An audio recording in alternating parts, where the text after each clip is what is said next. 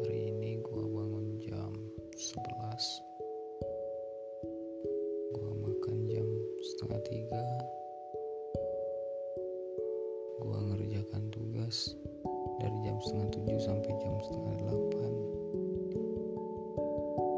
Dan sampai jam 1.24 gue belum bisa tidur Apakah ini akan berlalu? Kita lihat saja siapa yang tidak memanfaatkan